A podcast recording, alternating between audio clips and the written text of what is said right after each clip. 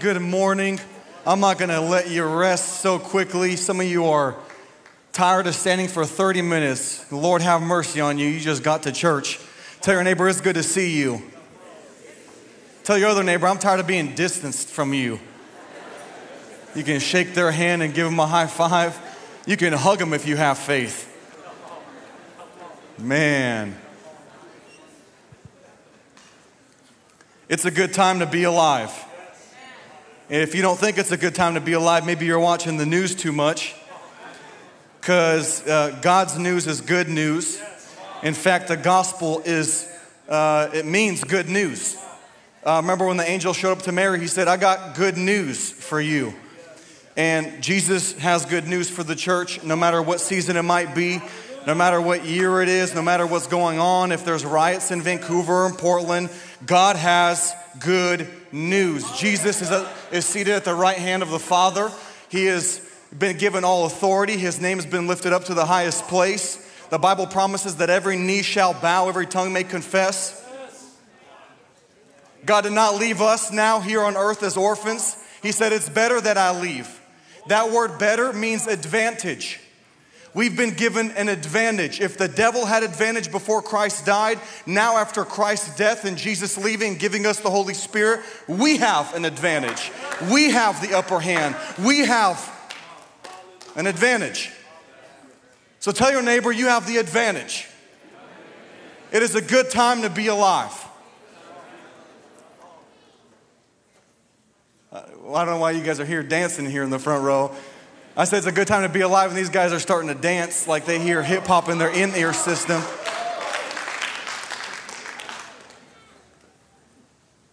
Think about the time that Joseph had to live in. How many people were afraid and maybe thinking, man, why was I born in this time? But Joseph knew that God had called him for that time that he was living in. Or when Moses was alive and all of God's people were under heavy oppression. And Moses understood in the wilderness that God was calling him. Are you here? How about Nehemiah? In the time that he was living, the, the walls of Jerusalem and the temple itself, everything was destroyed.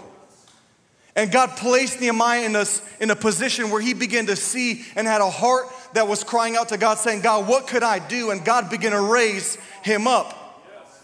Or Esther. Esther when she was in the court of the king and maybe not understanding what was happening, but Mordecai having wisdom from God and seeing her was able to speak into her life and say, maybe it's such a time as this that God had determined for you to be here, and maybe God wants to use you to bring an answer to God's people. In every single season, in every time in the era, God always has people that he's raising up to use that his kingdom would be established, that his will would be done. And God has given us the advantage. He has given us his Holy Spirit, which we celebrate today. We have the Holy Spirit that we've been baptized in.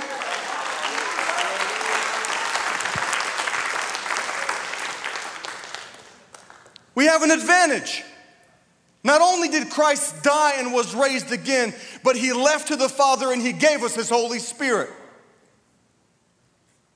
And I realized, like never before in this season of my life, that you can get used to the Holy Spirit. You can neglect the Holy Spirit. You can hurt the Holy Spirit. It's not enough for him just to be in us. He wants to lead us. He wants to lead us in our life. And I believe in this time that we are living, like never before, we need to be led by the Holy Spirit. We need to hear the Holy Spirit. We need to be sensitive to the Holy Spirit. Just like you can dull a knife, you can dull the voice of the Holy Spirit. You can dull his voice. And I, I, I want to be in a place in this season of my life where I hear I hear and I am led by the Holy Spirit. I don't dole out his voice. I don't grow numb to his voice. I want him to lead me. It's not enough for him just to fill my temple, he wants to lead me. Israel had to be led by the Holy Spirit in the wilderness. It wasn't enough just to see the pillar, you had to follow it. And I believe we're living in a time where the church, it's not enough for the Holy Spirit just to be here and fill us and give us great services. He wants to lead us, and His leading is our advantage. His voice is our advantage. His whisper is our advantage. It's not just power for me to preach a good message, it's His leading in my life, which is my advantage. What good is a good sermon if I don't know what to do next? The Holy Spirit I have, so I know what to do next, so I know what's coming, so we know what's gonna be happening. We're not waiting for more news, we have the news, and we have the Holy Spirit to lead us farther.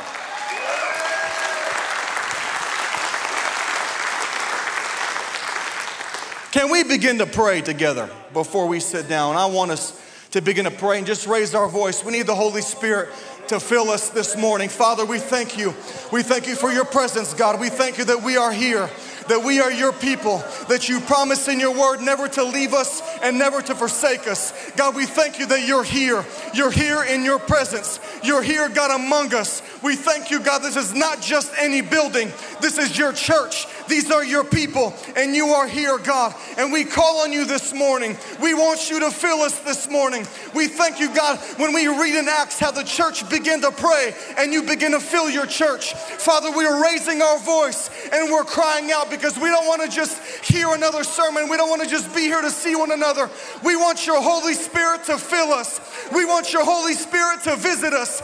We want your Holy Spirit to speak to us, to convict us if we need it, to speak to us in our life and where we are. We need your Holy Spirit to come upon all of us here in Jesus' mighty name. Come on, if you're baptized in the power of the Holy Spirit, begin to raise your voice, begin to pray in the holy language that you received. Sharama Santara Baba Baba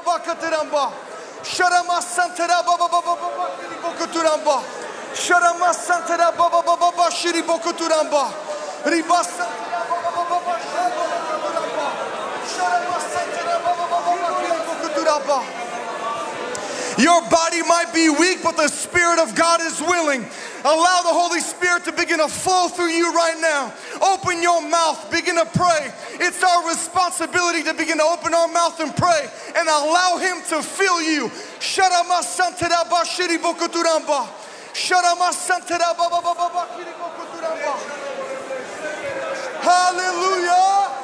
Santara Bashiri Bokuturamba. Sharama Santara Baba Baba Bakiri Bokuturamba. Hallelujah. Sharama Santara Baba. Riba Baba Baba Bakiri Bokuturamba. Sharama Santara Baba Baba Shiri Baba Bokuturamba. Sharama Santara Baba Baba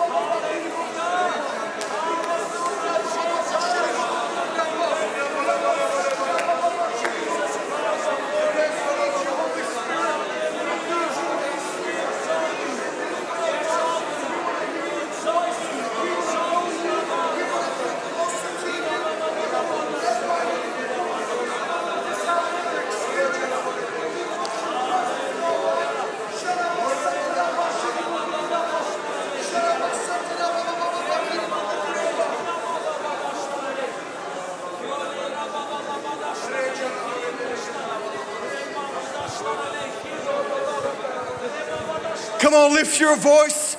Lift your voice. I know it might be a while since you've been here, maybe a while since you prayed. Come on, lift your voice. God is calling us right now to begin to pray. God is calling us right now to intercede. Allow the Holy Spirit to begin to lead you right now in your prayer. Begin to fill your mouth. Begin to fill your soul. Begin to fill your mind. Begin to fill your heart. Sharama santera baba baba shiri bokuturamba. Sharama santera baba baba baba kiri bokuturamba. Riba santera bashiri baba bokuturamba. Sharama santera baba baba baba kiri bokuturamba. Let's go deeper. Let's go deeper. Come on, let this place begin to shake as we begin to pray. Sharama santera bashiri bokuturamba. Riba santera baba baba baba shiri bokuturamba. In the name of Jesus. In the Jesus. Sharama santedaba. Riba santedaba baba baba kiribokuturamba.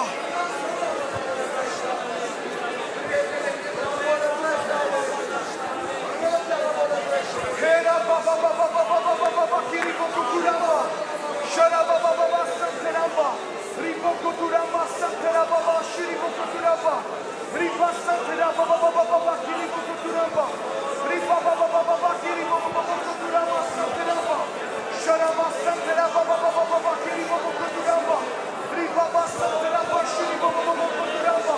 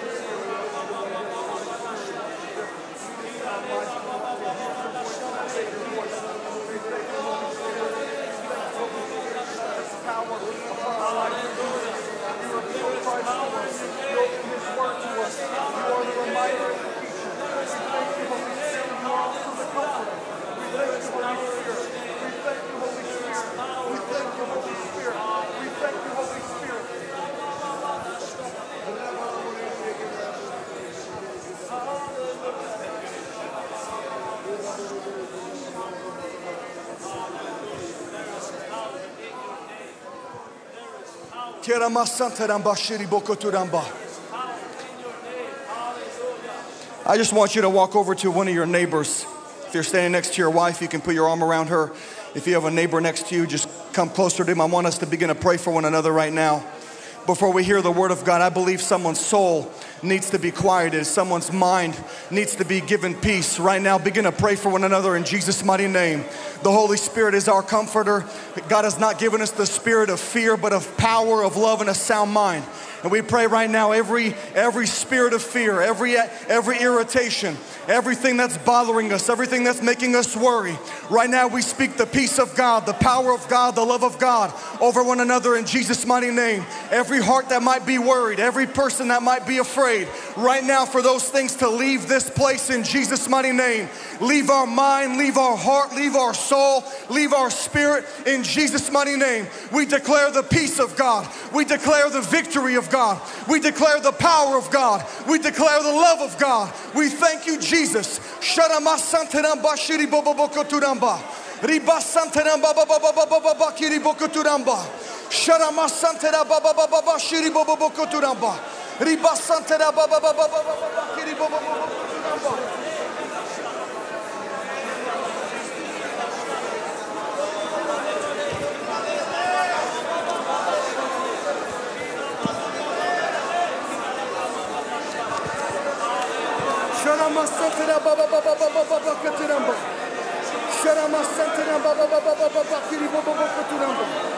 Ribaba Santana Baba Baba Baba Shiri Baba Baba Baba Baba Baba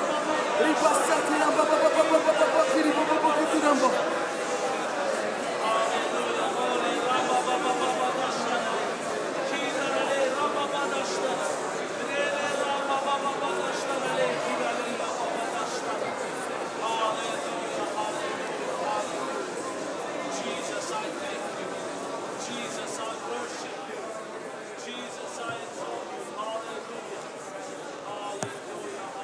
Baba Kiri Baba Baba bakiri bobo koturamba. Sharama santana baba baba kiri bobo bobo koturamba.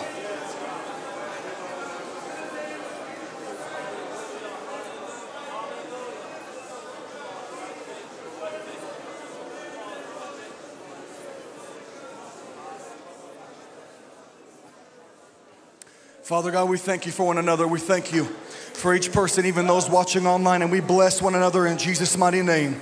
We thank you for your Holy Spirit that you have given us, which is not a spirit of fear, but of power, love, and a sound mind. We thank you, God, so much that this is dominion, this is authority, this is us walking in the things that you have given to us, God.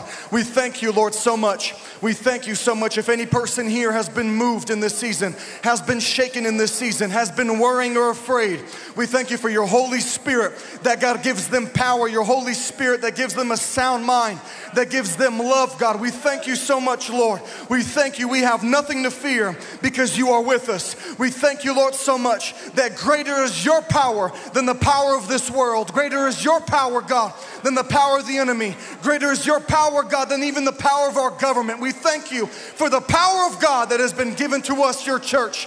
And we bless one another in Jesus' mighty name to walk in this power, to not just be used, God, in these ways, but God, to be established as your sons, to be established as your children. We bless one another in Jesus' mighty name. And we thank you, God, so much. We thank you for your peace that guards our mind, guards our heart, our soul, and who we are.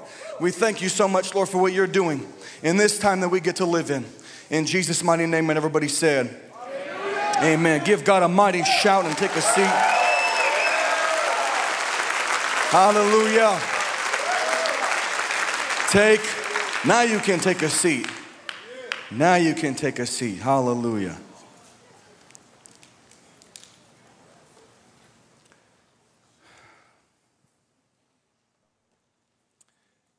Amen. And I want to say this again it is good to be alive in this time. The kids are excited. It is good to be alive in this time. You know, we, let me prove it to you, we, we didn't choose to be alive in this time. Now, I know your mom and dad got married and had a honeymoon and and eventually you came to be. But it was not by the desire of man, but God's will that we come into, into life in the time that we come into it. David had an understanding of this in Psalms where he begins to write. He's like, Listen, before any day had passed, God, you already knew me before all those days. In fact, you're the one that wombed, that uh, knit me together in my mother's womb. You're the one that put me together. You know all the days of my life before any day had, had come to pass. And you're the one that know, knew me before anyone had come to know me. So it is great to be alive in this time. Well, how can you say that? Because God decided for you to be alive in this time. And if God decided for you to be alive in this time, it's a good time to be alive. He didn't make a mistake. He didn't think to make you and then, oh, snap, I didn't know that this is all gonna start happening. I should have put you in another time. No, in the time that we get to live right now, it is a good time to be alive because this time God determined for us to be alive. And I'm here not because of only my parents, but because God decided I should be here. That's good news. Right here in Washington, Vancouver, 98662. Right here, God decided for me to be here. Well, maybe we should move to a safer state. No, God decided for me to be here. I should move somewhere where it's more calm, less liberal. God decided for me to be right here. I don't know how many people keep telling me I need to move somewhere. I ain't going anywhere. If God tells me to go somewhere, I'll go. But for now, I'm right here, whether you like it or not.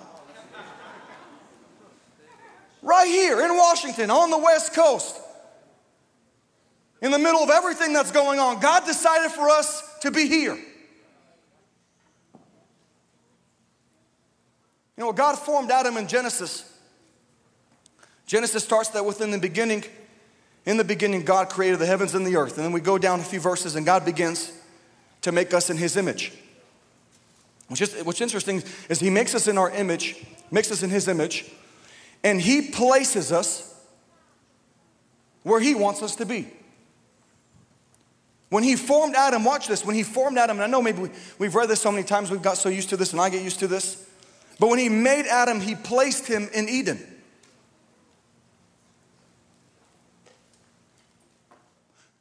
When God made Adam, he placed him in Eden.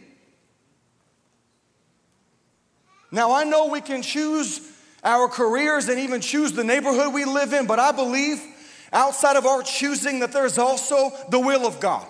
I believe that besides the plans that I make and the way that I prepare, there's also God's way. There's a job that you can have, but also a job that you have that you understand God gave to you. Now, I'm thankful for the career that I have because I believe God gave it to me.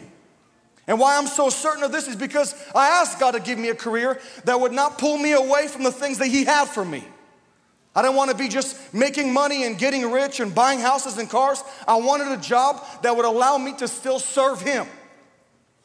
And that my priority is to serve Him outside of the job that I've been given. I believe God can give us things that we ask, and God places us in positions. It's not just the things that we want and the things that we choose, but when we come under His will, I believe God puts us in a place and gives us the things that He wants us to have and puts us in the place that He wants us to be in. Hear me out. God made Adam and he placed him in Eden. So I think outside of my choosing, I can also choose the things that God has. I can come under the will of God and be in the place that God wants me to be. Someone was asking someone that was moving away, and nothing wrong with moving away. Nothing wrong with moving to a new place when we feel the leading of God or when God has spoken to us whether it's a third world country or it's a different state. But someone was sharing about the news of them leaving, and one of the brothers asked him, he said, Are you leaving because God told you to leave? He said, What do you mean? He says, and he uses some scriptures where, you know, it says, when you see, when you see bad things happening, you got to run to safer places. And that scripture is, is fine, but he, he made his point in saying, Listen, I know maybe things are rough here or things that we see right now with our eyes and we're trying to make the right decisions. But besides what we see with our human perspective, there's God's perspective. And there's God's will and there's God's plans. And I, I, I don't know about you, but I want to be where God wants me to be because it's better to be where God wants you to be than any other place that you might choose. It's better to be right in the will of God. It's better to be right in the purpose of God. It's, it's better to know God. I know things ain't happening the way I expected them to, and I'm not seeing things work out the way I wanted them to, but I trust that where I am is where you want me to be. And I am under this conviction, and this is what I choose to do in my life. I will not move unless you tell me to move. The words of Moses to, to, to, to God on the mountain. He said, God, if you don't go before us, we're not going because there's no point for us to go. And I believe, I believe this is the right kind of attitude that we need to have in this time that we live in. Don't be moved until God moves before you. Don't make a decision until God makes it clear to you on what you should do. And when God made Adam, He placed him in the garden. I got to keep going. He placed him in the Garden of Eden, where it was good for him to be where he needed to be. It's interesting that in Corinthians, when Paul talks about the church, he, uh, he gives us this, this um, comparison of the church as a body. And he says, every person in the body, uh, every, every, every member in the body has a place. Are you here? Every member in the body has a place. And he begins to explain how on our body we have many members, but they make up one body. Every member has a function, has a place, has a role, has something it does, and therefore our body begins to function. Now he continues to say that the Holy Spirit has given each of us a place. And we're not going to go farther to what he says next. We're going to stay here for a little bit. It says, He, give, he gave us a place within His body. When God formed Adam, He put him in the garden and He gave him a place. And in this place, God had willed for him to be. In this place, God had given him a purpose. Now, how many of you know you can live, but you can also live with purpose? You can just get by in the season, or you can thrive in your season. You can just wait, or you can begin to move. You can just say, God, I don't know what's next, or you can begin to ask God, God, I want to know what's next. I want to begin to do what you want me to do. And God gave Adam a place, and in that place, He gave him a purpose. And I think this is where some of us have missed it that the purpose is not just me being here in attendance.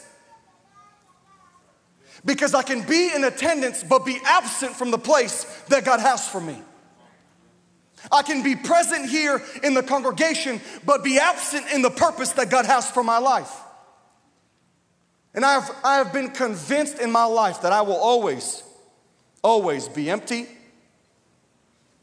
not feel fulfilled, feel like I'm lacking something in my life, never completely satisfied, always searching for more not content where I am, if I am outside of the purpose of God in my life.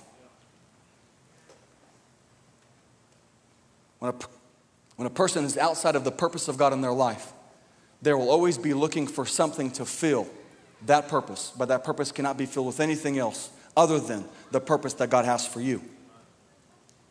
Now,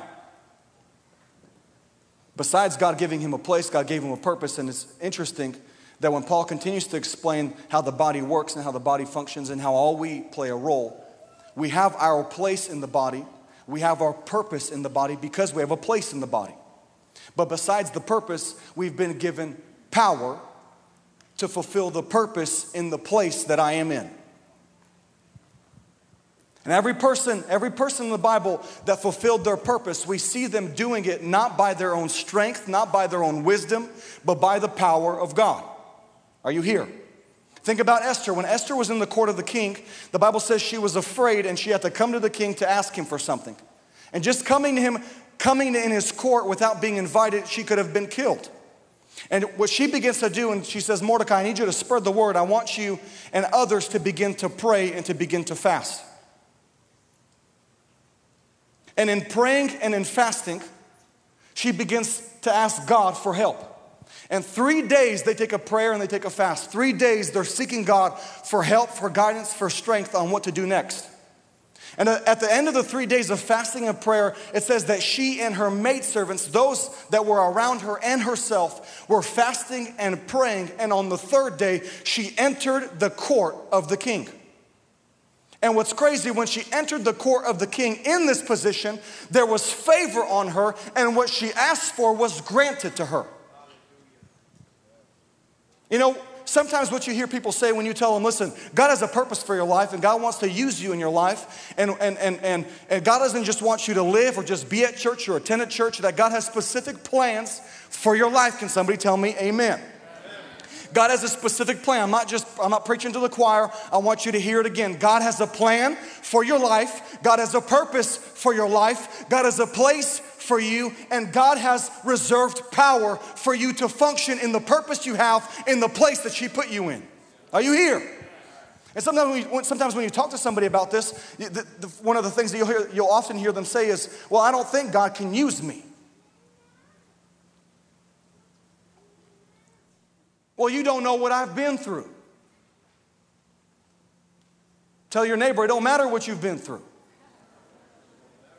You don't, you don't know my previous experience in church.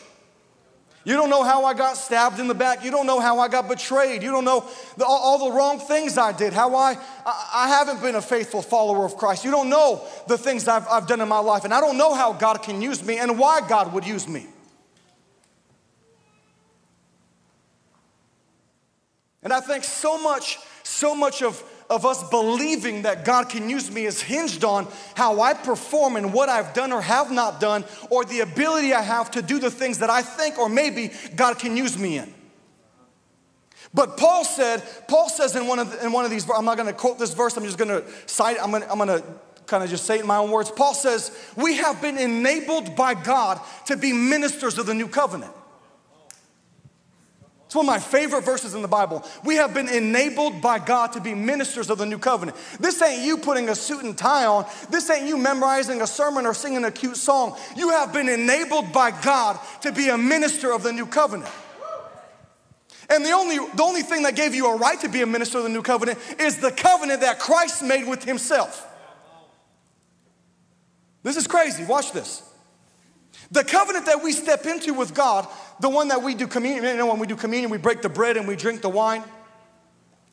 The Bible says that we break the bread because it's the remembrance of what He did for us, and we drink the wine of the new covenant that we have been brought into. And the thing about the new covenant is not what I have done, it's what He did for me that I have believed and stepped into. Hear me out. The covenant He made with Himself. Christ said, it was the Father's desire to give me a body. That not with a lamb or with a goat you would be redeemed, but through my blood you would be redeemed. And Peter recites this in the first book of Peter. He says, Not by lamb and not by goats have we been redeemed, but by the precious blood of Jesus Christ. Are you still here with me? Come on. Please stay with me. We're getting somewhere. So I've been brought in to a new covenant. This new covenant Christ made with himself. He made a covenant with the Father by his own body and by his own blood. And he brought me into this covenant.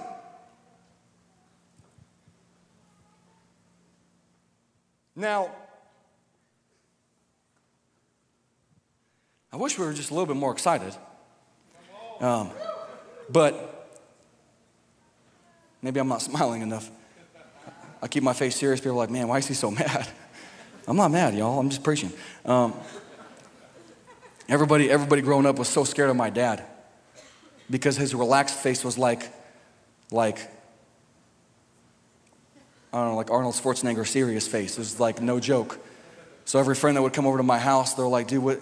And my dad, you know, my dad would say something to me in Russian, "Как дела?" You know, you know like, how, how are you? And it, it looked like he, my friend's like, dude, why is your dad mad? What'd you do to him? I'm like, he's asking how I am. and, and, and, and, if I'm on her, I'm like, boss, you're not mine. No, and just, I just run up with my friend. My, and my friends will always be like, dude, your dad is always so mad. And y'all always conversate like you are uh, deciding world, world issues. No, like, no, he's just relaxed. And so Um, some, of, some of his facial appearances have passed on to me and even my daughter Anastasia because we have people in the youth that are afraid of my daughter Anastasia, and she's four. Uh, because when she looks at them, they're like, this girl ain't no joke. And her dad is George, and her great grandpa is, is, her grandpa's George the senior, and so uh, not a family to mess with. But I don't know why I went on that tangent. But just relax, it's good to be here. Okay, hallelujah. Um, I think we're going to get a little bit more excited. The covenant is important because it's the right that I have received. Um, hmm, yeah, y'all saying yes, but stay with me. Um, God, God, does, God doesn't do everything, God doesn't do any, excuse me, God doesn't do anything outside of the laws and principles that He's already set. What proves this to us is God said, I put my word above my name. I put my word above my name. So the things that He has already the bonds and the cords and the principles and the, and the, laws that he's already instituted, he functions by those very laws. It doesn't limit him, it proves that he is God. Are you here?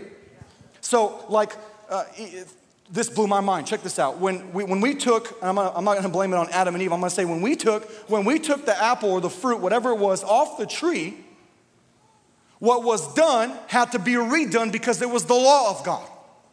And what's crazy is uh, we have New Testament writers that give us this correlation of what was taken off the tree had to be put back on it. Hence, when we were cursed, Christ had to become the curse by hanging on that tree again. So there was nothing God doesn't function outside of. He functions within the principles and the laws that He's already set. Now, when we messed up, the Bible says in Romans that we became disobedient, and our disobedience allowed sin to enter our life, and, and through sin, death entered into our life. Are you here? Now, calling you a sinner is not an insult, it's just the reality. We got a generation right now running from reality because they are offended at the slightest thing that you might say to them. It is not offensive to tell someone that they're a sinner. It is the reality of their condition. Now, obviously, we need to do, we need to do this with love. You just walk around downtown Portland screaming everyone's a sinner. You might get beat up. But when you, have a, uh, when you have a genuine casual conversation with someone and you begin to explain to them what it means to be a sinner and that it's not an insult and not something we have to run from, but a reality that we have to be aware of that allows us to come to Christ.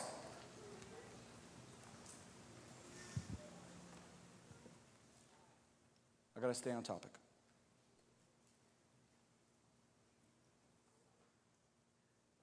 The Bible says that we became sinners through one man's disobedience. And sin entered the world, and through sin, death entered the world. And so the devil had the advantage. He had a right. He had a right to take our life. He had a right to destroy our future. He had a right to destroy who we are. I don't know about you, but when I came to God, I was broken because sin does a lot of damage in our life. It's not just something that we see on TV and in the movies that's so enjoyable and pleasurable. Yes, there's a part of that, but, but Hollywood does a really bad job of showing the other side. Is that the same sin that you can enjoy and have pleasure from is the same sin that destroys our life. It destroys who we are. It destroys how we think. It destroys our character. It destroys our manhood. It destroys being a woman. It destroys us. Anybody here know what's, what it's like to be a sinner. Yeah, some of y'all professionals, you know what I'm saying? Um, but I ain't pointing fingers. Um, you know, Paul, Paul, Paul had, Paul had, uh, sometimes the revelation of Christ in our life is not just how great he is, it's also a revelation of how much we suck. we don't talk about this enough. Um, I'm going to talk about this because I need to talk about this and remind myself that without Christ, I am a filthy, miserable, angry, lustful, prideful, arrogant piece of flesh. Y'all thought I was going to cuss. Get that word out of your mouth and out of your mind, somebody. And Paul, Paul, at the understanding of who Christ was, remember this? He says, I'm the greatest sinner. I am the greatest sinner. I, of all sinners, I am the greatest sinner. Because he is not it's the man that's not living in sin. It's the man that understands the righteousness of Christ that he has received and therefore sees the sinner that he is. It's like Isaiah crying out for his people. He's like, God, forgive them. I'm the only one. Where are your men and women of God? Here I am, Lord. And the Bible says, when the presence of God came upon him, he stopped praying for his nation and started praying for himself, asking God to cleanse him. It's in the presence of God, and when we come to know Christ, that we see who He is, and we also begin to see who we are in a greater measure. And if you're a parent, nothing does that better than your child. And All the parents said amen. Because you think you're holy and patient. Someone, someone just, we were on a trip to Arizona right now with some people and friends and from our church and stuff. And someone tells me, George, you're so patient. Because we were, we were teaching people how to wake surf. And we were, you know, I'm standing on the boat and person falls 17 times. And you got to tell them the same thing and hope that they do a different thing. And I don't know how that works, but you just trust in God and that they will be raised from the water. And and uh, you give them the same simple instruction, but they do the same dumb thing. And, and someone on the boat's like, George, you're so patient. And I'm, you know, and, and I, I, I, have to be honest, I did not uh, say thank you because in that, in this particular season, with my kids being uh, so wonderful uh, and obedient and calm and patient, and, and, and I, I, just love them so much. They're in Kingdom Kids, thank God. Uh, but uh, I realized the, the patient man that people think I might be, I, I see nothing but impatience in my life, and my kids bring that out of me.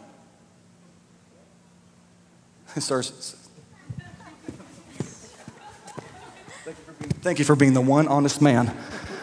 And we're going to get lunch today. Amen. That's my brother right there. We have a right, but the right is not how perfect I am. And this is no excuse or right to do the wrong thing. Remember, Paul, we always want to lean on one side. We always want to we, we always want to lean to the side that's beneficial for us. Like Paul's talking to the church, he's like, listen, you've received grace. But then he has to tell the other, but grace does not give you a right to sin. Because as soon as people got excited about grace, they started thinking they can do whatever they want. And he says, no, you have grace, but it doesn't mean you can do whatever you want. And we, we always want to lean to one side. And I see this lean in my life that when I'm performing well before God or before people, I think that I have a, a more right to be used by Him. But the right I have to be used by Him or to know my place, to know my purpose, to have His power upon my life is not how right I am, it's how much I'm in Him who is right. It's how much I've come to know what he's done and be in him and what he's accomplished for me. And this is what's crazy is when I come to know what he did for me, it begins to change me. Because when you think you're right and when you think you got it all put together, you will be prideful, you will be arrogant, you'll think you're better than people, you will look down upon your neighbor. But the Bible says, I'm not right because of what I've done. I'm right because of what he's done. And what this does to me is it keeps me, it keeps me I don't do that well. You know, when you're like supposed to stop and people are supposed to clap and you, and you go to the next thing, and I don't, I, don't, I don't know how they do that. But when you know who he is and what he's done, and you come to him and you see him, and in him you see yourself, it keeps a right balance of seeing people around you higher than yourself that you don't have more of a reason that God would use you. They have just as much right to be used by God that you do. Now, comparison, comparison is an evil thing.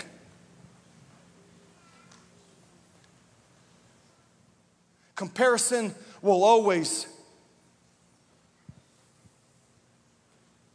leave you fighting to prove yourself. Comparison will always leave you empty because you're trying to prove something to someone that's around you. It makes us empty because we see something upon someone else's life or someone else's family or someone else's marriage or someone else's angel kids, and we're like, man, what, what's going on with me? The only comparison that we're supposed to have in the Bible, according to the Bible, is we are compared to Christ. I don't compare myself to my neighbor. I don't compare myself to some preacher, some evangelist, some teacher, some super mom, some homeschool mom. I don't compare myself to someone else that I want to be like and then hurt myself that I'm not that person. The safest person to compare yourself to is Christ.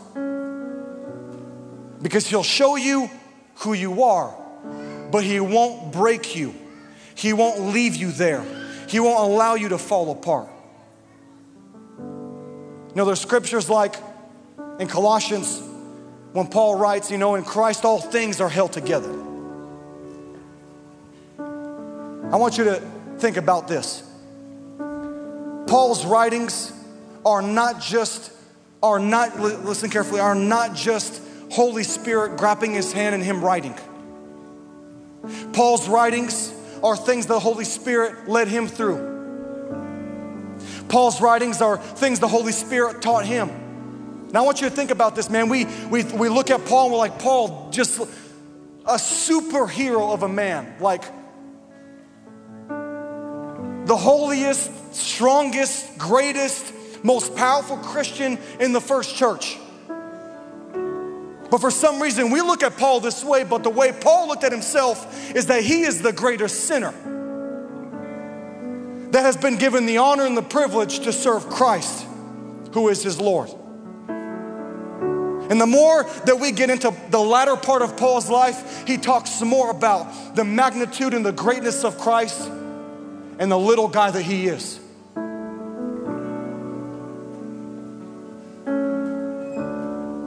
You'd be shocked. Some of the people that you look up to, and some of the people that you might follow, or some of the people who you might see on Instagram, what they actually feel behind the facade, what they actually feel behind the life that they show they live.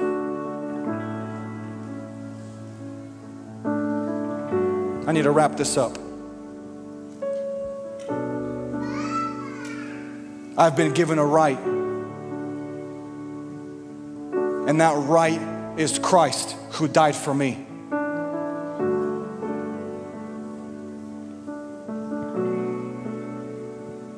Can God use you?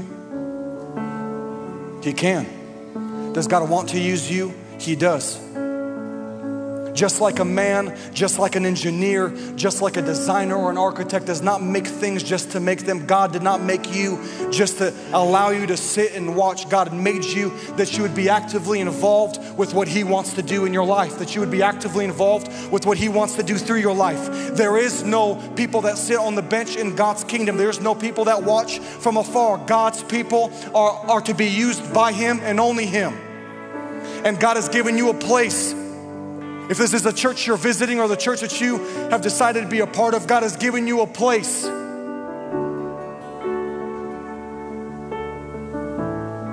We will forever be busy preaching more messages and writing new songs to entertain those that come here if a person does not find their place. I don't have to be convinced to come to next service. I don't have to be convinced to come to the prayer. When a person discovers their place, they discover why they are here. I think maybe we are chasing people and we are going after people to be here and to be involved or to jump in somewhere. But when a person discovers the place that God has for them, you can stop chasing. They begin to chase God. There is nothing more fulfilling and nothing more satisfying. Thank God for the business, thank God for the home. But when a person discovers their purpose in God, there is nothing that can take that place. Because a person begins to live for more than another paycheck, more than the next bill to pay, more than the next vacation to take. You will never be satisfied if you're living outside of God's purpose, but you can only discover God's purpose for you in Christ. What is it that He has for me? And what's so amazing about this is when I begin to discover my place in Christ, He has instituted, He has, He has already provided the power of the Holy Spirit upon my life in the place that He's called me to live in. Remember when God placed Adam in the garden, Eden represented God's presence. It was from Eden that was the source of everything to the rest of the world, the rest of Adam's life. The Bible says that in Eden, there was a, a river that flowed and split into four streams going to the rest of the earth. I'm preaching fast, just hold on. And it went into the rest of the earth. The source is His presence, His Spirit in my life that flows into every area of my life. And it's the ability that He gives me. He has enabled me through His Spirit to be a minister of the new covenant.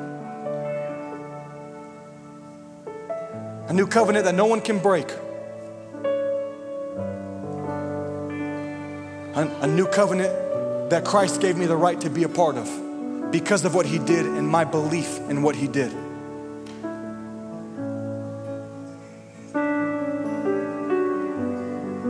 You could stand with me this morning.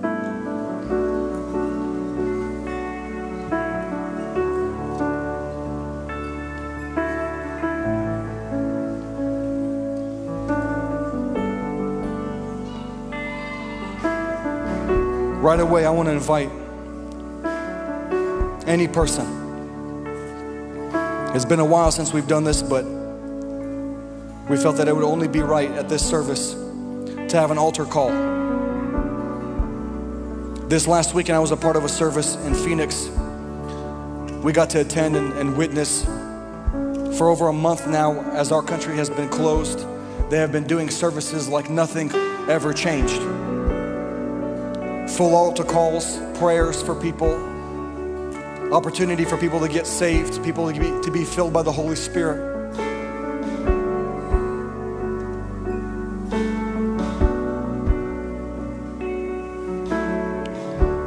Want to open this altar to any person this morning. Maybe this has been a season where you have seen everything wrong in your life, everything that has been off in your life, everything that has been going wrong in your life. The gospel is good news, my friend, and it's simple. Christ died for you on the cross. He took your place. The sins that were destroying you, He took upon His own body and he was crucified and he died, but he did not stay in the tomb, he was raised back to life, which means you don't just have forgiveness for your sin, but a new life that God has promised you. And this new life we receive when we accept Christ as our Lord. Peter, when he was preaching the first message in the book of Acts, he said, You must repent. You must repent and receive Christ as your Lord and Savior. When they asked him, What shall we do? Repentance is admitting the reality of our position right now and asking God from this position to forgive us and to make us a new person. The Bible says, The man that calls on the name of the Lord, any person that calls on the name of the Lord shall be saved. God saved me 12 years ago, He saved some that are here in attendance last year. God continues to save every person that calls on His name. You can't get right with God. Christ already did that for you. But you must receive Christ as your Lord and Savior.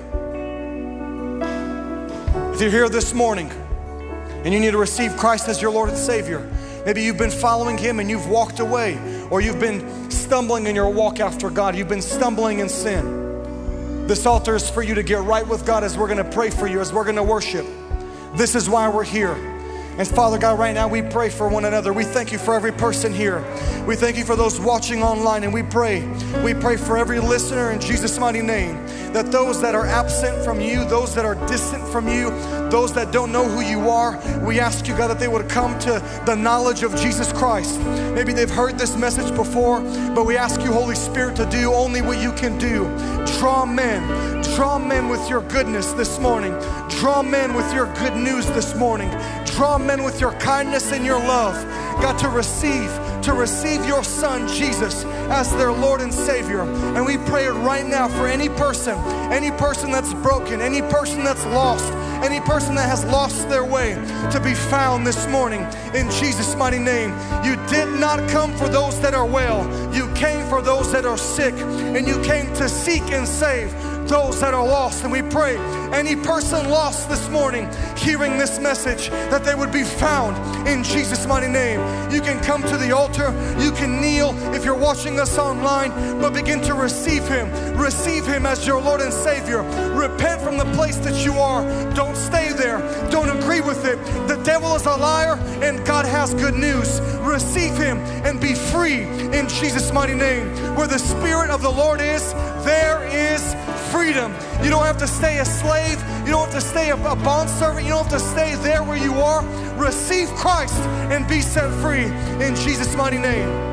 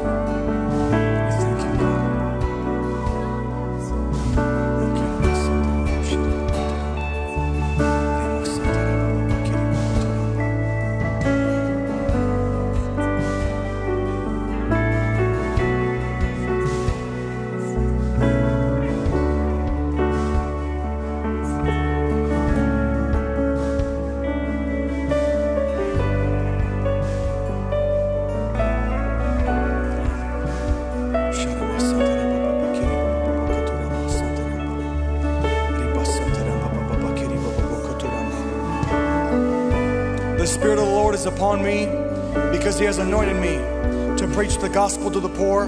He has sent me to heal the brokenhearted, to proclaim liberty to the captives and recovery of sight to the blind, to set at liberty those who are oppressed, and to proclaim the acceptable year of the Lord. Father, right now as a church, we pray for every person here in attendance and every person in our city. God, your spirit has come upon us and anointed us, not just for us to be here and enjoy your presence, but it's anointed us that could, we could preach your gospel. It's anointed us to heal the brokenhearted. It's anointed us to set at liberty those that are captive, to recover of sight to those that are blind. We thank you, Lord, so much that those that are oppressed can be free. That this year, not next year, this year, we proclaim the acceptable year of the Lord. And we declare over every person that might be captive, that might be oppressed, that might be afraid. We declare freedom in Jesus' mighty name. We declare liberty in Jesus' mighty name. We declare healing in Jesus' name. The gospel is good news, and we declare freedom. We declare liberty. We declare recovery. We declare restoration. We declare sight. We declare your healing power to touch every person in Jesus' mighty name. Victory belongs to Him. Victory belongs to Jesus. Victory belongs to In Jesus. Victory belongs to Jesus. Victory belongs to Him. Victory belongs to Jesus. Victory belongs to Jesus. Victory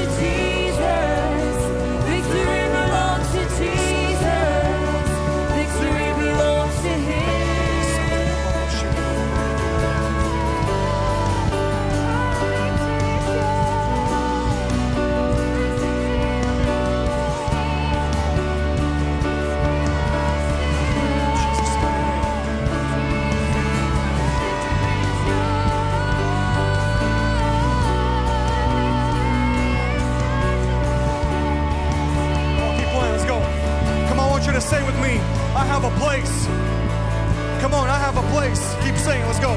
I have a place. I have a purpose. I've been given power. Come on again, I have a place. I have a purpose. And I've been given power. Father, we ask you that in this time that we live, you would use your church like never before. That we would not just be bystanders, that we would not just be witnesses. God, that we would be your people that you use in this time that we get to live. Let your church shine like never before. Let your church walk in the authority that you have given to it.